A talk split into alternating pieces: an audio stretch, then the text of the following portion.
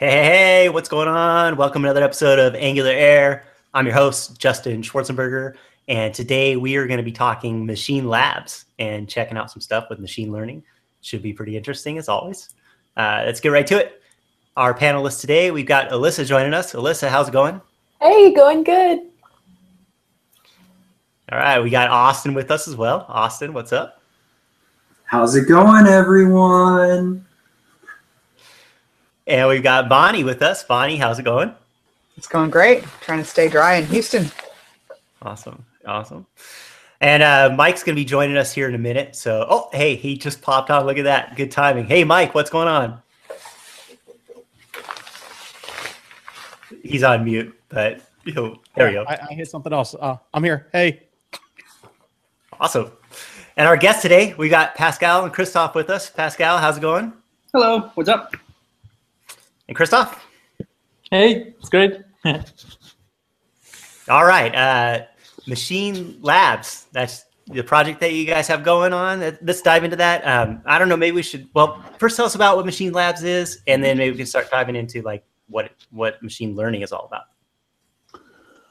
Uh, you you want to do it that way or the other way around? Um, we we could do it either way. Um, okay, maybe, maybe maybe let's yeah let's let let's just start with what machine learning is from like a from a bird's perspective. Um, and first things first, we are by far no experts on machine learning. So let's just get this straight off the way. So we, we were also just like web developers interested in it and we stumbled over problems, so we tried to address them. So take everything that you say as basically machine learning law, right? Like it's gold. Exactly, exactly. But so just like um, in, so, but just in, in, in essence, so um, so basically today when we when we write software um, we, we we are basically writing code to solve problems right? So no matter if it's like functional reactive programming or aspect oriented programming imperative programming at the end of the day we're always writing code to solve problems right so with machine learning um, it's it's like a total mind shift because um, you Does are the machine write the code for you Kind of, kind of, yes, yes, kind of. So basically, you are designing a neural net, which is um, in, in a way tries to mimic the way our brain works.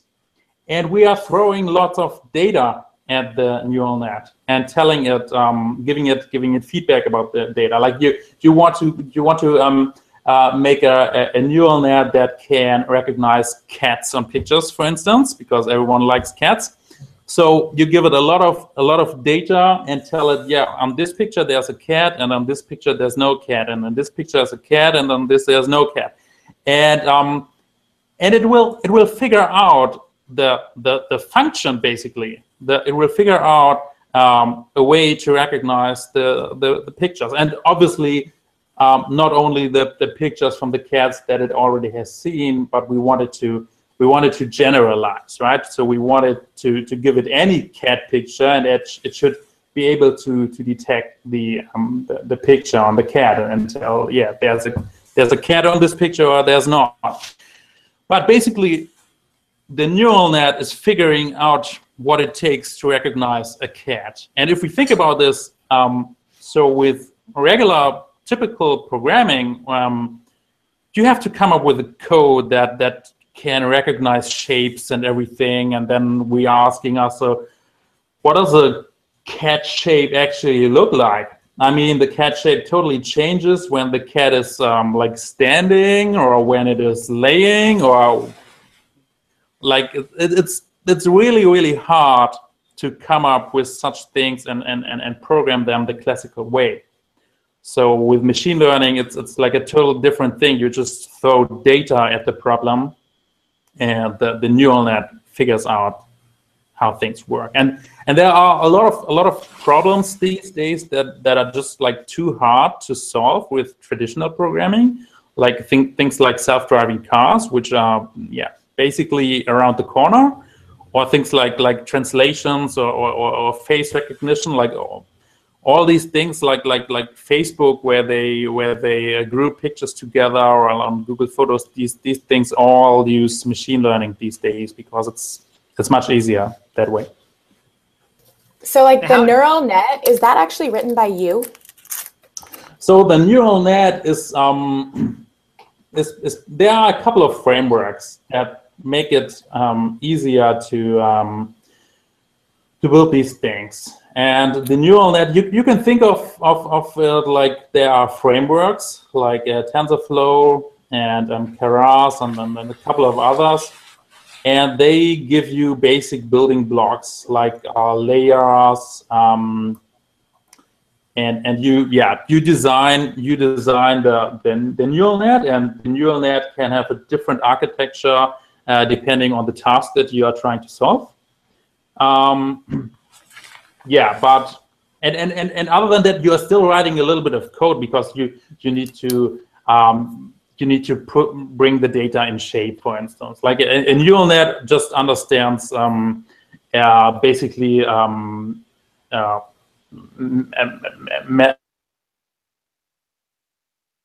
uh, numbers, right? So basically, if you um, if you want to recognize a cat, um, you still have to um, convert the, the picture into actual um, numbers that a, neural net can understand. So, so there's there's a little bit of, of of code, boilerplate code that you that you need to do with your data to bring it in shape and everything. But in essence, the, the hard task um, is um, performed by by the neural net.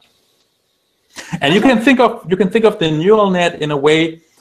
I, I, I said it's it's kind of trying to mimic the, the way our brain works. So um, we can think of it as having neurons, um, which are basically just numbers. Like there are a lot of and, and, and when you when you start the, the training at the very beginning, you can think of this neural net of just like being a bag of numbers that are totally random. You, you start with totally random numbers. And basically the the the inputs are flowing through the, the neural net and those numbers in the neural net, which we call the weights, um, they are um, they are taken together with the input and going through an activation function. And the trick is that the neural net over time tunes all these weights. So, so all these numbers that in the beginning are just random, they will be tuned so that, um, yeah, at the end of the training, um, they are all, the, the, the numbers are, are tuned to actually solve the task. And it's pretty comparable in a way what our brain is still very much more complex, but um, um, it's it's it's kind of a bit like like our brain works at least. It's also also the better hardware, our brain. Much better hardware, yeah, I guess. And you have So to do, you have to do guided trainings as these things are learning, right? So you have to kind of guide it, say, yes, this was actually a cat, or no, this wasn't a cat. And then eventually it kind of figures out, it kind of builds a dictionary of cats, and it's like, okay, well, you said it was a cat a hundred times, and this looks like those hundred times, so it's probably a cat.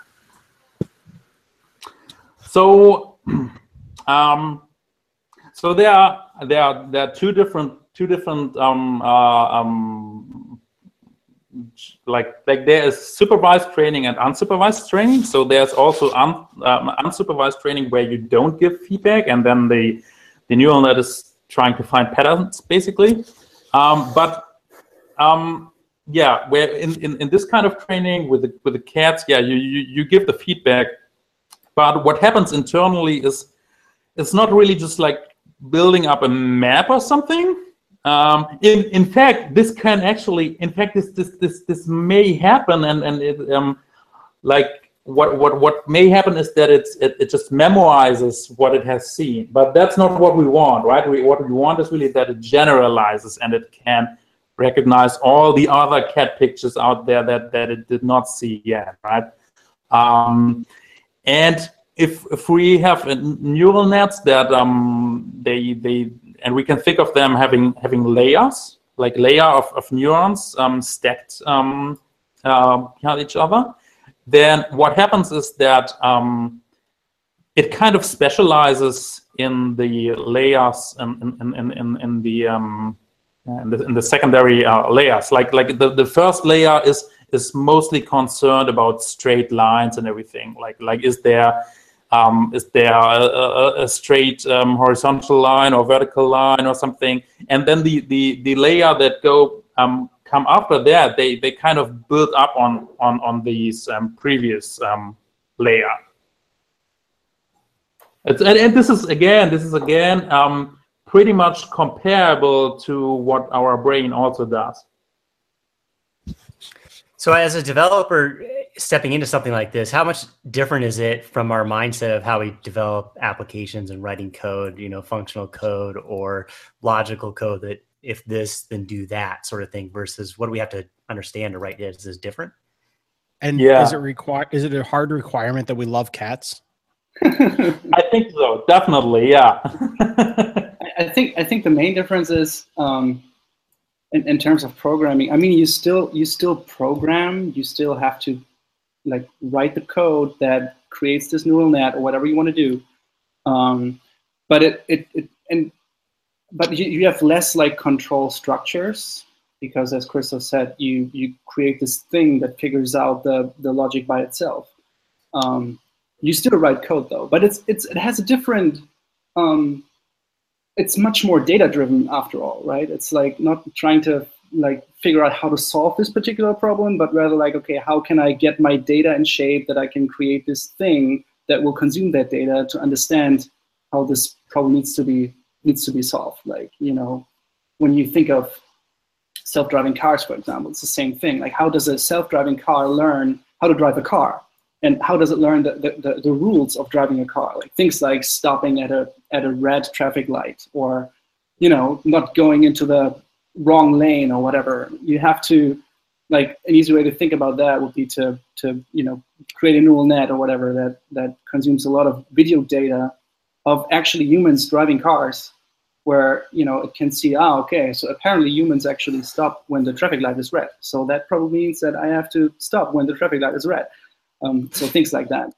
Uh, i think i think it's really much more really much more um, like data scientific scientific. Like you have to deal much more with the data itself and, and get it in shape.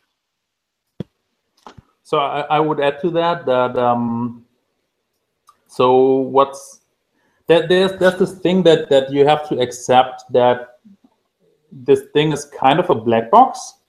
Um, and there are certain implications of that so so one thing is that you often find yourself just um, a-b testing different approaches like um, will these neural net perform better if i add another layer or increase the number of neurons um, you just try it out and, and, and you can see if, if it takes you less epochs. Um, so, so the training always happens in epochs, right? Um, so you, you can say, okay, um, with this different setup, I just need 20 epochs um, to, to get to the desired result, uh, whereas with a different one, I, I need double the epochs or something.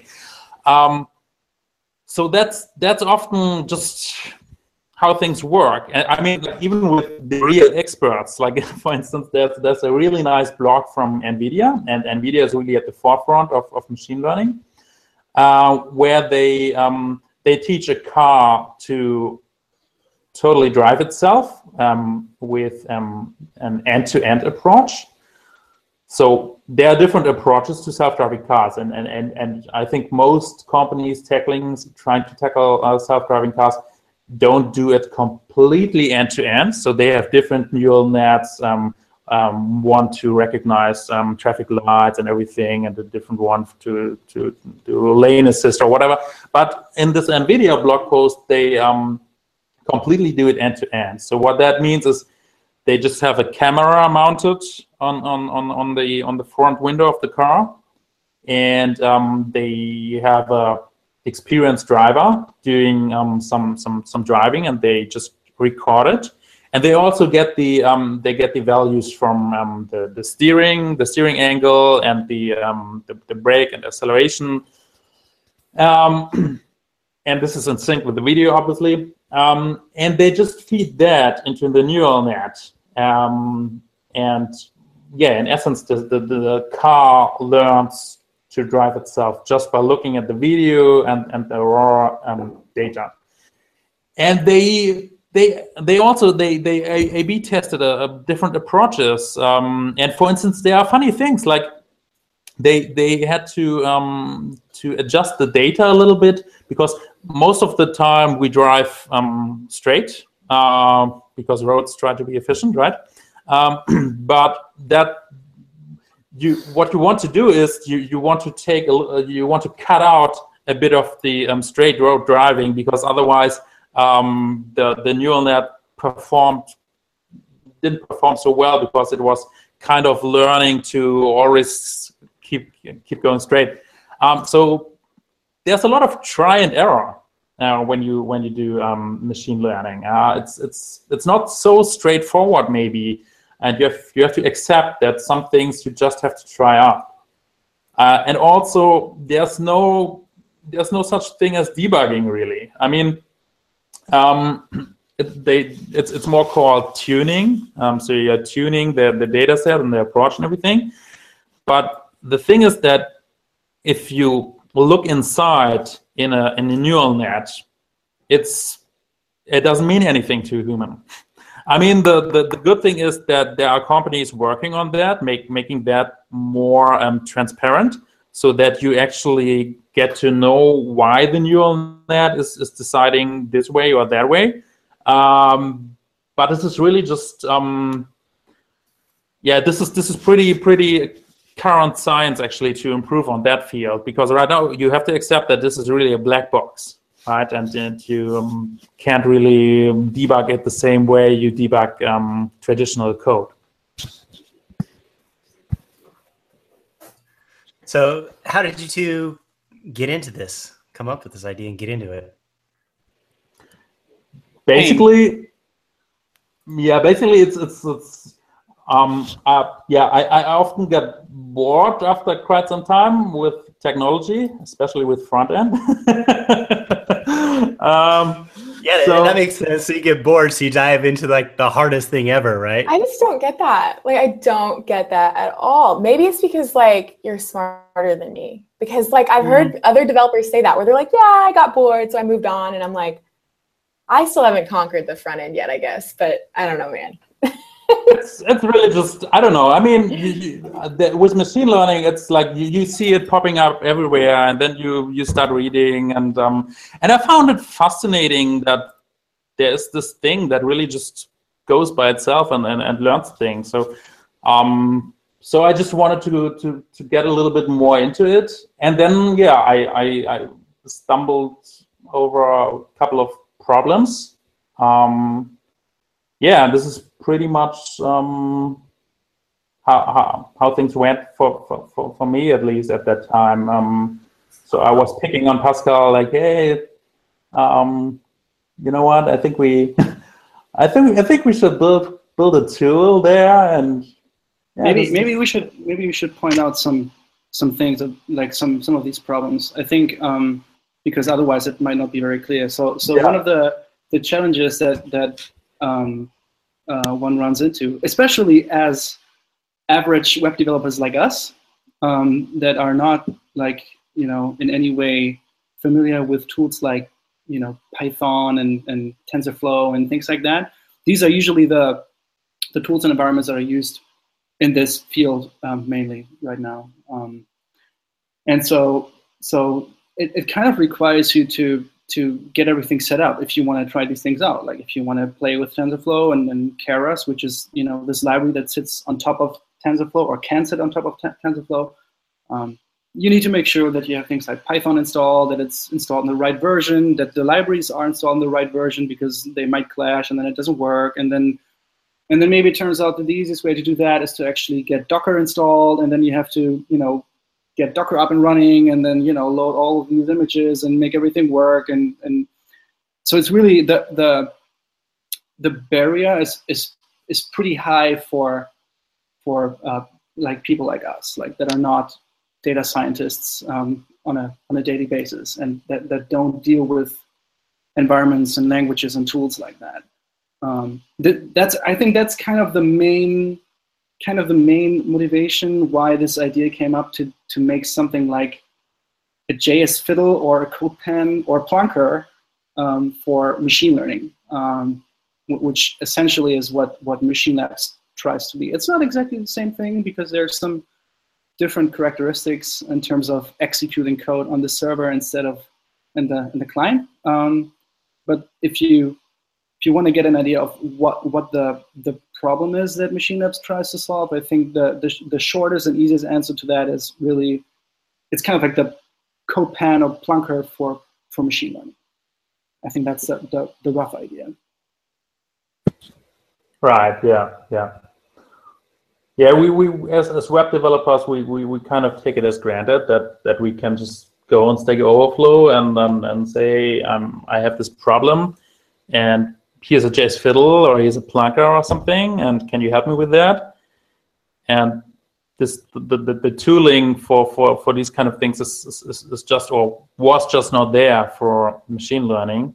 Um, so this is also one of one of the things that, that we wanted to address that that that you can you have something like a CodePen for machine learning where you, you can just see something, you can fork it, you can tune it, you can you can um, execute the code. Um, yeah, uh, to also to help to accelerate all the development with machine learning to to to lower the barrier of entry for everyone. Yeah, I think I think that's actually actually like a pretty pretty good and, and very strong point there um, because in in case we get it right and in case Machine Labs works out, then you can you can actually imagine a world where right now on things like um, Stack Overflow and, and GitHub issues, for example, people actually link to GitHub repositories to like demonstrate things like, you know, go check out this repository, make it somehow work on your machine and then run it and then you see how it works, right? Um, which is not usually what you what you want to do. Like, you know, you don't you don't want to go through this hassle of setting everything up. So so if, if everything works out and, and if, if we do it right, then you can actually imagine a world where all of these answers on Stack Overflow or, or comments on GitHub um, with links to repositories can essentially be replaced with links to labs, which is what we call our fiddles or plunks, right? So you can basically say, here's a plunk that you know does this or that, and you can check out the code and and, and take a look. And uh, on, on top of that, obviously this this allows you to to to share these these labs also on on social platforms like like Twitter and Facebook and stuff. So all of or a even sudden, embed. or yeah, or you can embed it in, in, in another website. Like we did exactly that. Like we, we have like an embedded feature, and we have a couple of blocks in our in our thoughtram blog, um, and and some of these blogs are actually machine learning articles, which previously were just um, like like code snippets, and you kind of had to imagine how it works when you do it. And now we actually have embedded labs in there. You can actually take a look at the code. You can see the output of the code when it was executed, and you can go in Machine Labs and run it yourself if you want to.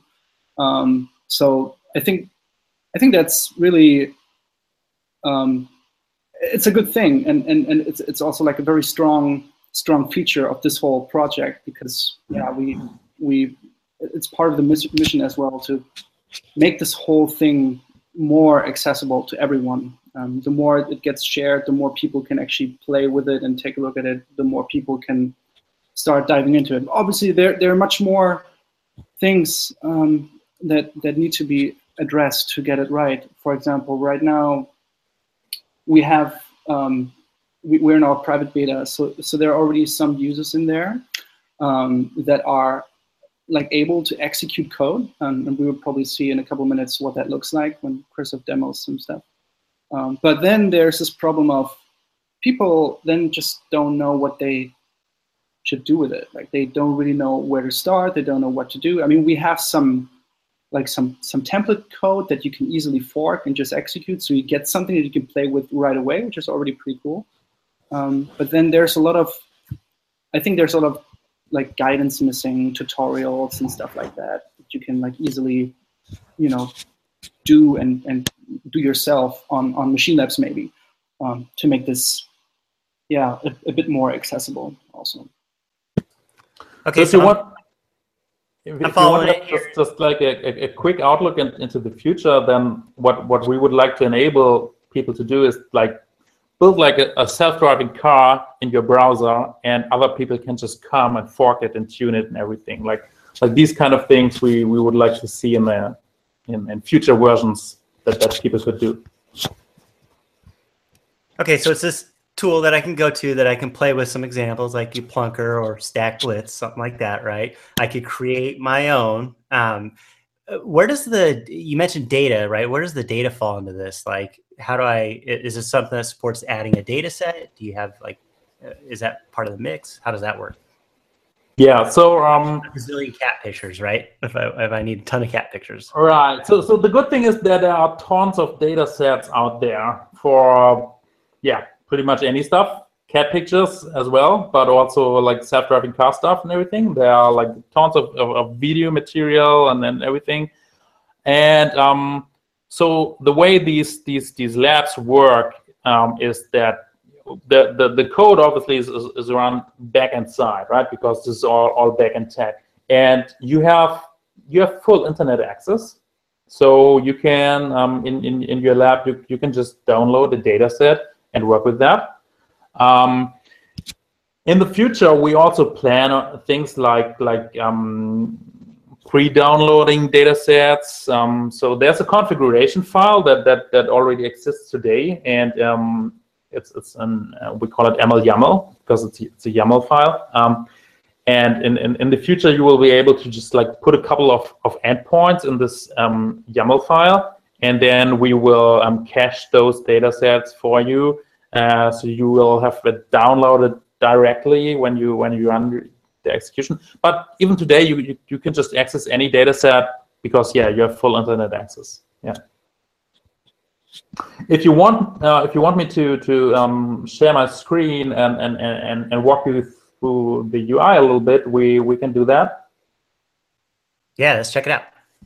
Okay, cool. Let's do that. So, uh, so, all right, so you should see the screen now.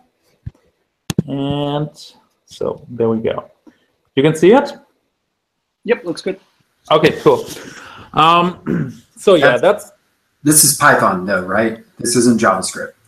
This is Python, yeah. So um, you can leave now, correct? Sorry? I just said, right, Austin, you can leave now it was just a very bad joke. We can we can cut it out. yeah. So so the most most of the of the machine learning uh, stuff is um yes Python based um these days. Um I mean TensorFlow is is actually written in C++. Um, but then there are Python. The, the, most of the people use it in Python. There are bindings for different languages. Um, in essence, we are not really bound to a platform um, for to, to a specific ecosystem. So in fact, there just recently there there was this this, this library um uh, deep learn um uh, sorry uh, deep how's it called is it deep learn um it's, it's a JavaScript um uh, JavaScript framework that that um, uh, is also for for deep learning and we will probably add support for that as well. So it's it's it's not really that we are bound to to Python. Um, it's just that this is what what most people use um, to yeah do actual work. Because it also has pretty pretty good um, library support. There like for all these mathematical operations and all this it's, it's pretty good okay so um, yeah this is this is what the what the ui looks like so we have a, a, um, a file tree here um, we could just um, add um, add more files and everything this is by the way this is the um, the ml yaml that i just talked about. So this is basically a configuration file. So for instance, if you if you want to work with a different different library or you don't want to use Python 3, you want to use Python 2 or something, then you can just um, change the um, Docker um, image ID in, in, in this uh, in this file, and then you will your code will run in a completely different environment. Um, this also enable us, enables us to support uh, yeah, a, a, wide range of, of, of different machine learning um, machine learning platforms. All right, so yeah, then we obviously we have we have the code window here, and we have a, a, a, list of executions. So we, we can see that here already there was an execution that was executed seven days ago, um, ran for three seconds, and there is um, um, actually uh, this one. I, I just picked a random one, so let's just um, actually execute this one, and we will see real real output. So here now we can see this was a really a, really quick one actually, but basically what just happened here is um, that we um, we started this, this this execution, and then this is where the training happens. So you can see epoch one, epoch two, epoch three, and so on and so forth. And what we what we see here is yeah is, is the um, the the training results after after each epoch. So as I said in the beginning, this, this machine learning is about um, yeah uh, learning things over over these these epochs and, and tuning the the internal weights. So we can see that this is um, how how accurate we were in the beginning. So um, we we were doing so 25% of, of our um, predictions were were off, and then you can see that these these are rising, and at some point here, we get a 100% accuracy. Um, yeah, so this is this is basically um, just yeah giving us the the, the output of um, of that uh, training task. So this here is the absolute toy task. Um, it is uh, the, the hello of the hello world in machine learning. Um, so uh, it's it, this is this is learning the XOR gate. So uh, you can, but it, it's good to get the idea. So here you see we have we have training data, um, and we what we basically want to learn is that um, okay, if you have two similar ones, so a zero zero, then this should be um, a zero. If you have or, or one one, also two similar, it should also be zero. And if if the two are different, so one zero or zero one, we should we should get a one. So this is the it's it's the XOR gate. Um, it's something that you can easily put in a map, so you you don't really want to use machine learning for for that kind of task. But yeah, just as a demonstration thing, um, it's it's the easy thing to um, to get if you if you've never seen machine learning code before. And then this part here is setting up our neural net um, with our layers and then we are um, configuring a little bit more like how do we um, how, how, the internals should should work and, and, and, last but not least we, we, we kick off the training and say how, how many epochs we want to run and yeah this is then um, this is then going to our backend and what I will do now here is just um, or maybe we can we can switch to a different one that has slightly slightly better um, I have a quick question on that. Yeah. Mm-hmm. Um, once we've taught this digital brain how to do it, it's got effective. Like, how does that commit it to long-term memory? Where does that go? So that, like, what's the final output of this? Yeah, that's a really good, good really good question. So, um, right now, what what you have really is just um, oops, uh, it's, it's really just you you you have the um, you have the code here, and you get your console output. But obviously, you want to persist the the trained the trained model, right? The, so the, the the trained model is what has all the yeah all the gained knowledge actually. And what we are working on, and we're actually pretty close on releasing it, um, is that you can store these um, outputs. So basically, what we will allow you is that in an execution, you can just write any file. It could be the trained model, but it could also be pictures or whatever. You can just write any file to disk and we take it and upload it and we'll um, yeah you, you, will see it then in the ui that it, it's associated to to this execution.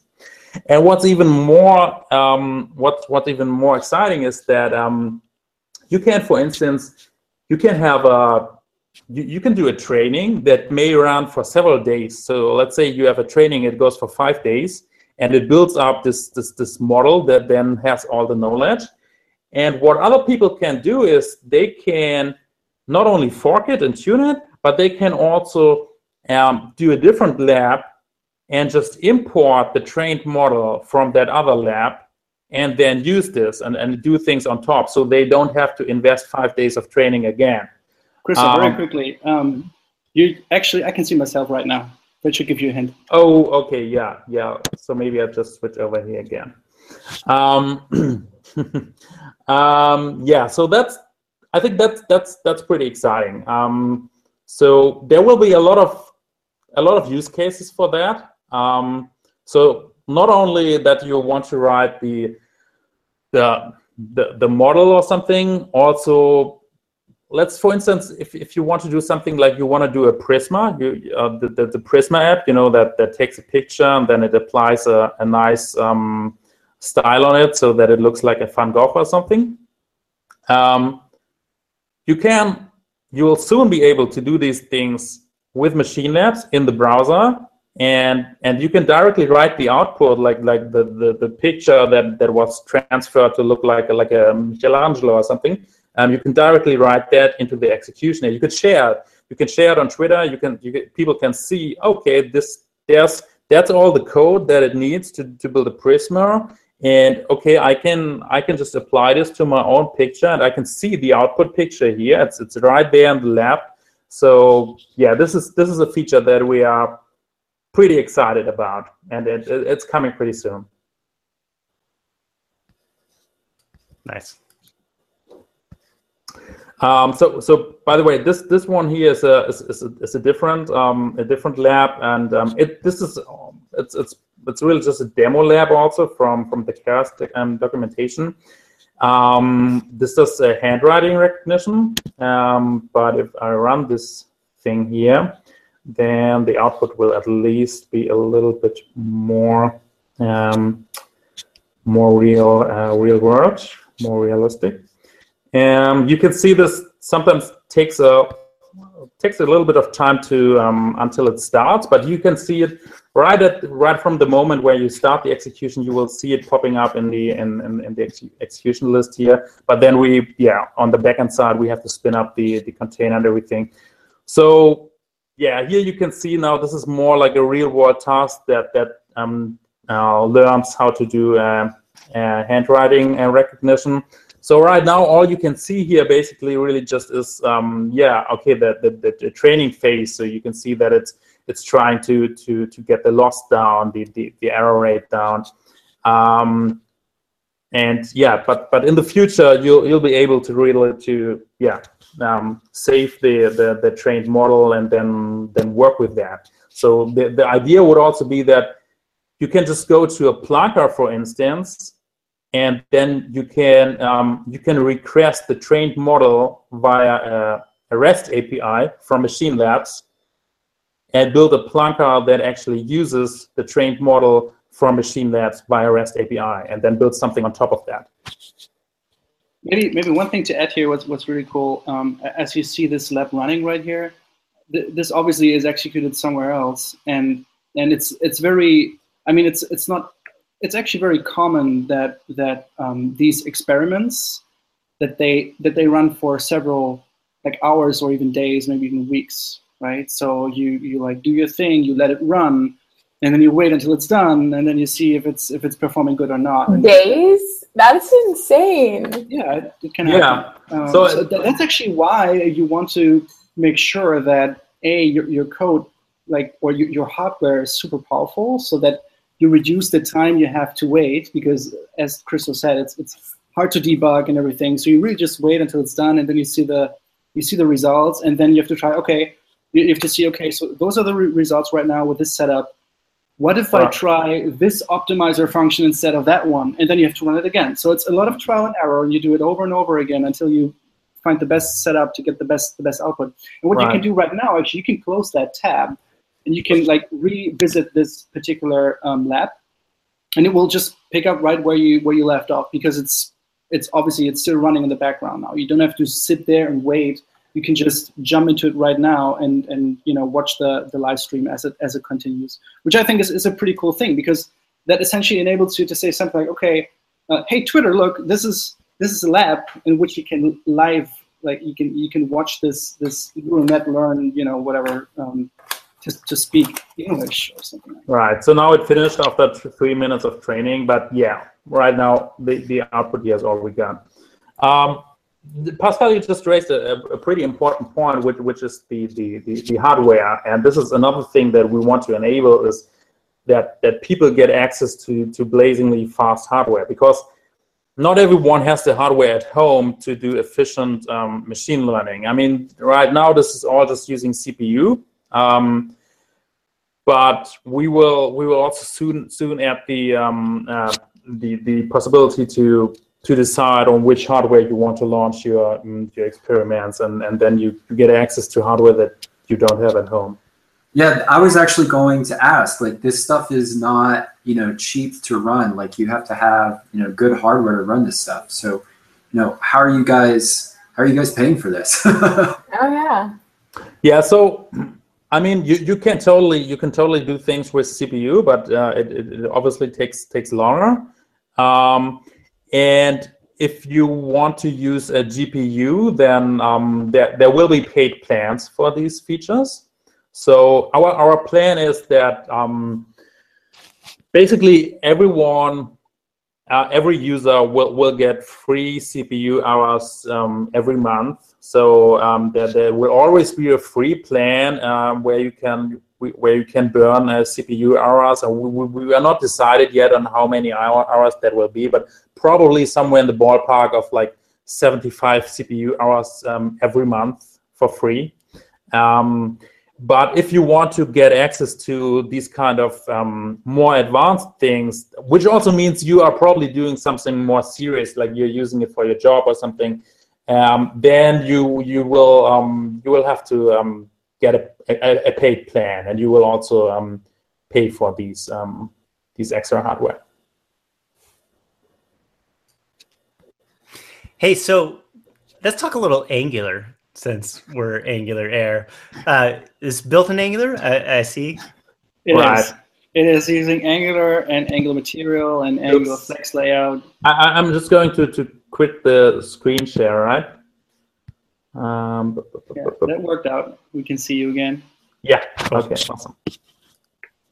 Yeah. Yeah. So so Machine Labs uses um, Angular, obviously, which which is which is um, I think for both, but for me personally, um, a lot. It, it's very exciting because um, we, are doing mainly uh, like Angular training, and since a couple of years now, and now we, we finally got a chance to actually use the tool we're teaching like on a daily basis and, and build something and, and, and use these things that we teach. Um, so, and, and this what you see there, what you've just seen, is is the result of um, like a couple months of work, um, part-time work though, um, from just two people. So I think that's that's pretty cool to get there. And, and this is only possible because we have things like Angular material, for example, is contributes a lot to, to the to the project because you, you you've probably noticed that there's things like the uh, Angular material toolbar, and then there's the, the the side nav that you know slides in and slides out, and then there's some nice tabs that you can click and um, we actually we have like plenty plenty plenty dialogues in there and dialogues are actually really hard to do but with angular material it's like a matter of a couple lines of code and, and i really i really appreciate that that we have this this ecosystem already there and and we just get it for free um, so yeah that, that's that's that's pretty cool and and it's also the project itself is is getting pretty pretty com complex already, also in, in, in, terms of architecture. I mean, you don't see it when you use it, obviously, but there's there's a lot of a lot of reactive programming going on. There's there's a lot of like pretty much all of our APIs are observable based, and and so we get to use a lot of interesting and exciting operators, and sometimes we have to build our own to fulfill the needs. Um, so that that's pretty pretty exciting. Um, but it also comes with a lot of interesting challenges that are sometimes not hard to crack, uh, are actually hard to crack. So the other way around. So what are some of the things that you did in Angular, like beyond just the normal stuff that we do in Angular, right, to build these applications? Like anything that you hit, you know, you've got you're showing the console output from these other machines that are running. Like, what what interesting things that you had to solve using Angular to do this? Yeah, I think I think it already starts with something like like what you mentioned, like the the console output, for example, like both the, the, the version that you've just seen, the console output and the, the actual code editor those are actually um, Ace Editor instances. So there's this open source project called Ace Editor, which is um, I think created by Cloud9 is the company. They have this online IDE thing, um, and it's open source. So we use that. That was the first thing we ran into, and uh, and it, it worked quite well. Um, but this is like, for example, one thing that is maybe something you don't usually do, which is you know um, integrating third-party libraries into an existing framework, making it work. Um, also, when it comes to things like performance and stuff, um, uh, I mean, there are surely people who did that already. For me, it was it was a at least for me personally, it was it was a nice challenge to to make that work, and it was not really hard to do um, because of how Angular works, which is pretty cool. Um, but then Did you have to do a lot of uh, running outside of Angular when you use oh that? no, not at all. That's that's the whole thing. Like you actually don't need to do that um, because Angular has this whole zone thing. That's actually the thing that enables you to to use things without doing a lot of extra work. Uh, so, so so yeah. And I think um, other than that, uh, what was what was pretty challenging also for me was, um, uh, and I think Christoph can uh, in a few seconds add a lot of things about observable APIs. But another thing that was for me personally pretty challenging was uh, we have this. So we have this editor view that you've just seen with like you know the console and the editor, and then the side nav and, and stuff like that, and then the toolbar. But then there's this other um, like view, which is the embedded editor. That's basically the view that you get when you want to embed a lab, um, which you can easily do. Um, but an embedded editor is also just an editor that executes code and that has like a console and the, the editor view where you can actually see the code. So it is pretty much the same thing as what we already have, just that when you have an embedded editor, there, there are some things that you might not want, right? Like, for example, you don't necessarily want to see the execution list on, on the right-hand side. You don't necessarily want to allow people to actually run things from an embedded editor. Maybe you just want to you want them to like replay existing executions and stuff like that. So there, there's a lot of functionality um, that is common between these two use cases, like a full editor view and an embedded editor view. Um, and then there's also like the whole styling thing and making things a bit smaller and, and but you know trying to reuse as many things as possible. That that was that was a, a fun thing to do because um, uh, that that is one of the the architectural changes that we did to where we actually took advantage of um, the ng module APIs, which which are which can be weird, right? You have like an ng module and you have another ng module, and one shares the other, and then you import here and there, and then you have a shared module, and all of a sudden you realize, oh my gosh, I have this module which actually needs to import something from there, which is already imported here, and it has its own providers, and that you know the whole rabbit hole. Um, and so I think we we made it work quite nicely in the end. But it was it was interesting to run into these things um, because sometimes you see them popping up here and there when people ask about it, but never actually experiencing it um, yourself.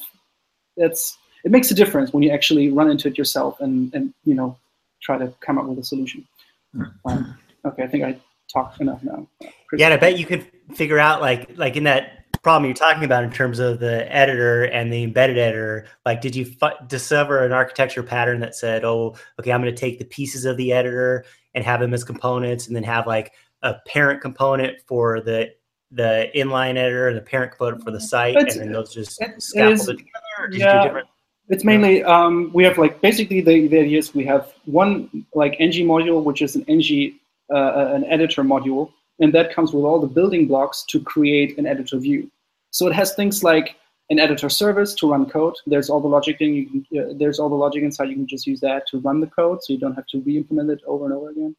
Um, there's the, the the Ace editor component is in there. There's the console output is in there. Um, the toolbar is in there, and, and- or or at least parts of the toolbar, so you can build different versions of it, which is what, what was needed. So it's basically like a like a box of building blocks, and you just take what you need and build your own editor view. Now we can build as many different ones as we want. Now that we have it set up that way. nice all these things that you learn right as you dive into it and start building apps you're like oh okay cool. I Yeah. got to solve this problem. And then what comes out of it is like these new patterns. that you're like, oh, cool. Now I understand what I gotta tackle that. Like you said, and you're training later. Now you have this even more concrete answer to really deliver. And say, Exactly. Yeah. Is there any plans for like some type of visualization of of what's going on or what happened?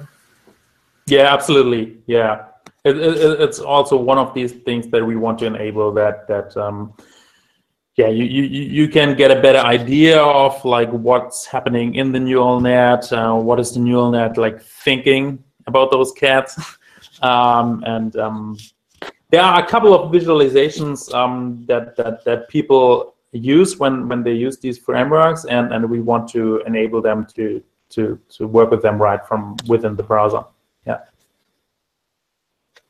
It's it's just there's so much thing right now on our plate. Um, but it, it's it's definitely coming. Yeah, yeah, yeah.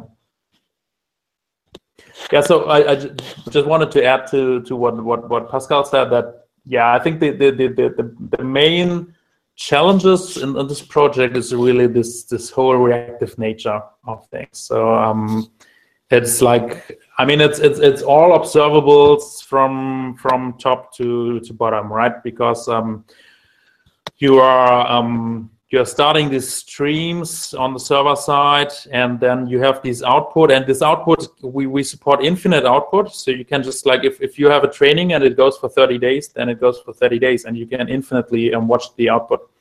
Um, so um, and obviously you, you you can have like multiple executions running in parallel and then you can go back and forth between those. And so this is all yeah very very much observable driven um, so there are yeah lots of challenges. Um, but but this is this is i would say is, is like the probably the, the the toughest part of, of the project.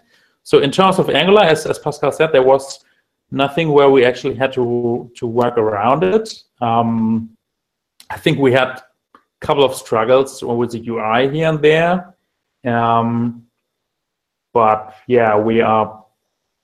I, I mean, the the the, the we, we are using um, uh, material UI, so this this takes a lot of the pain away already. Very nice. Very nice. Well, we're getting to the top of the hour, so I guess we better wrap things up. Um, why don't you tell us really quick what? Uh, so you, it's private beta now. We can sign up. People can go there and go to the site and sign up for that. Right. So private beta right now means basically when we when you try to execute code, you you will hit a a dialog that tells you, oh, you are now on the waiting list. Um, or you actually you you now have to log in and then you're on the waiting list, and then you just have to wait. We are we are activating people in batches. So the the, the, the more trust we gain in the whole platform, the more people we onboard. So right now we have about like 70, 75 people in the in, in the private beta. Um, and um, yeah, we you just have to wait a little and then you will be paid. But it's it's a nice Angular material dialogue Right. that's jumping right into your face. Yeah. awesome. Awesome. So, uh, what are do you want to announce some of the other features that you're working on um, as well that, that are in the pipeline? Yeah, I mean, uh, yeah. Do you want to go ahead? Otherwise, I mean, I think I Go have ahead. one, and I think you have one too. I mean, okay. So the, the feature that I'm working on right now is mainly um, we um, we we're working on a cool integration, which is we actually try to um, uh, make like runnable labs available for the uh, Keras API um, or the, the the documentation. So we're working on that with them. And uh, while we were doing that, um, we basically ran into this thing that um, our output is not working entirely correct. Like uh, you've probably seen all the arrow- arrows, like you know, um, being appended to the output when Chris have executed the lab. That's, for example, actually something that should update in place. Like when you run this code on your local machine, like the way a terminal works, you have a progress bar and updates in place. So that's something that, that doesn't work right now very well um, in, in our current production version. So that's something something we need to fix, and and, and that's um, that one feature that, that I'm personally working on right now, um, where we have a proper uh, like terminal emulation, so that the output that you get is what you would actually get when you run this on your local machine. And this will come soon, actually. Right. Yeah. Yeah, then the, the, the other big feature is yeah what I what I just um, mentioned uh, about these um, uploads. So you'll you'll be able to just store any file to slash uploads, and uh, we just take it, um, upload it, and and people will see it in the UI um, that is just yeah sitting there, and and will be available then via REST API for others to use. Um, we're also working on adding more providers. So right now you can only log in with uh, GitHub but you'll soon soon be able to to log in with with different providers like like Google.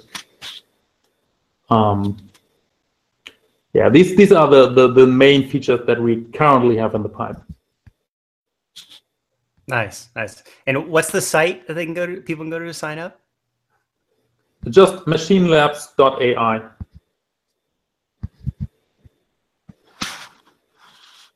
And as soon as people log in, they are on the waiting list. Nice. Nice. All right. Well, thanks a lot for uh, sharing the stuff with us, talking this topic, and and uh, demoing this stuff. is pretty awesome. Let's get into picks real quick, and then we'll wrap up. I have so one quick question. Who's got? Yeah, yeah. Go ahead. Is the code for the UI um, open source? Are there people able to go in and play with that? Unfortunately, not. We just actually moved everything into a mono repository, so that means everything is in there, also the server side stuff, and it's it's it's private. No problem. Just curious. It, it's actually something that we considered, and, and, and this is this was why we had it in separate repositories in the first place because we considered that the UI may be open source at some point, but we, we, we wanted to go with the mono repo repository. So for, for now, at least, it, it won't be open source, but we, we, we may reconsider that in the future. But for now, it will stay closed. All right, Mike since you're on the mic, Mike, you get to do picks first. All right, I've got two picks. Uh, first one is there's a lot of uh, conversation recently about UX um, and doing different things from your with your UI. Uh, but in terms of UX, there's a good article about web audio and form validation by Ruth John. Uh, link will be in the show notes to uh, consider the idea of using audio as part of your form validation to kind of give a different aspect and different um, experience to your users. So definitely an interesting read. Whether or not you do it or not is uh, up to you, but just something interesting to consider. Also, the my other pick is an article posted by Patrick Stapleton uh, that is entitled "Patent-Free React Ecosystem Migration Plan."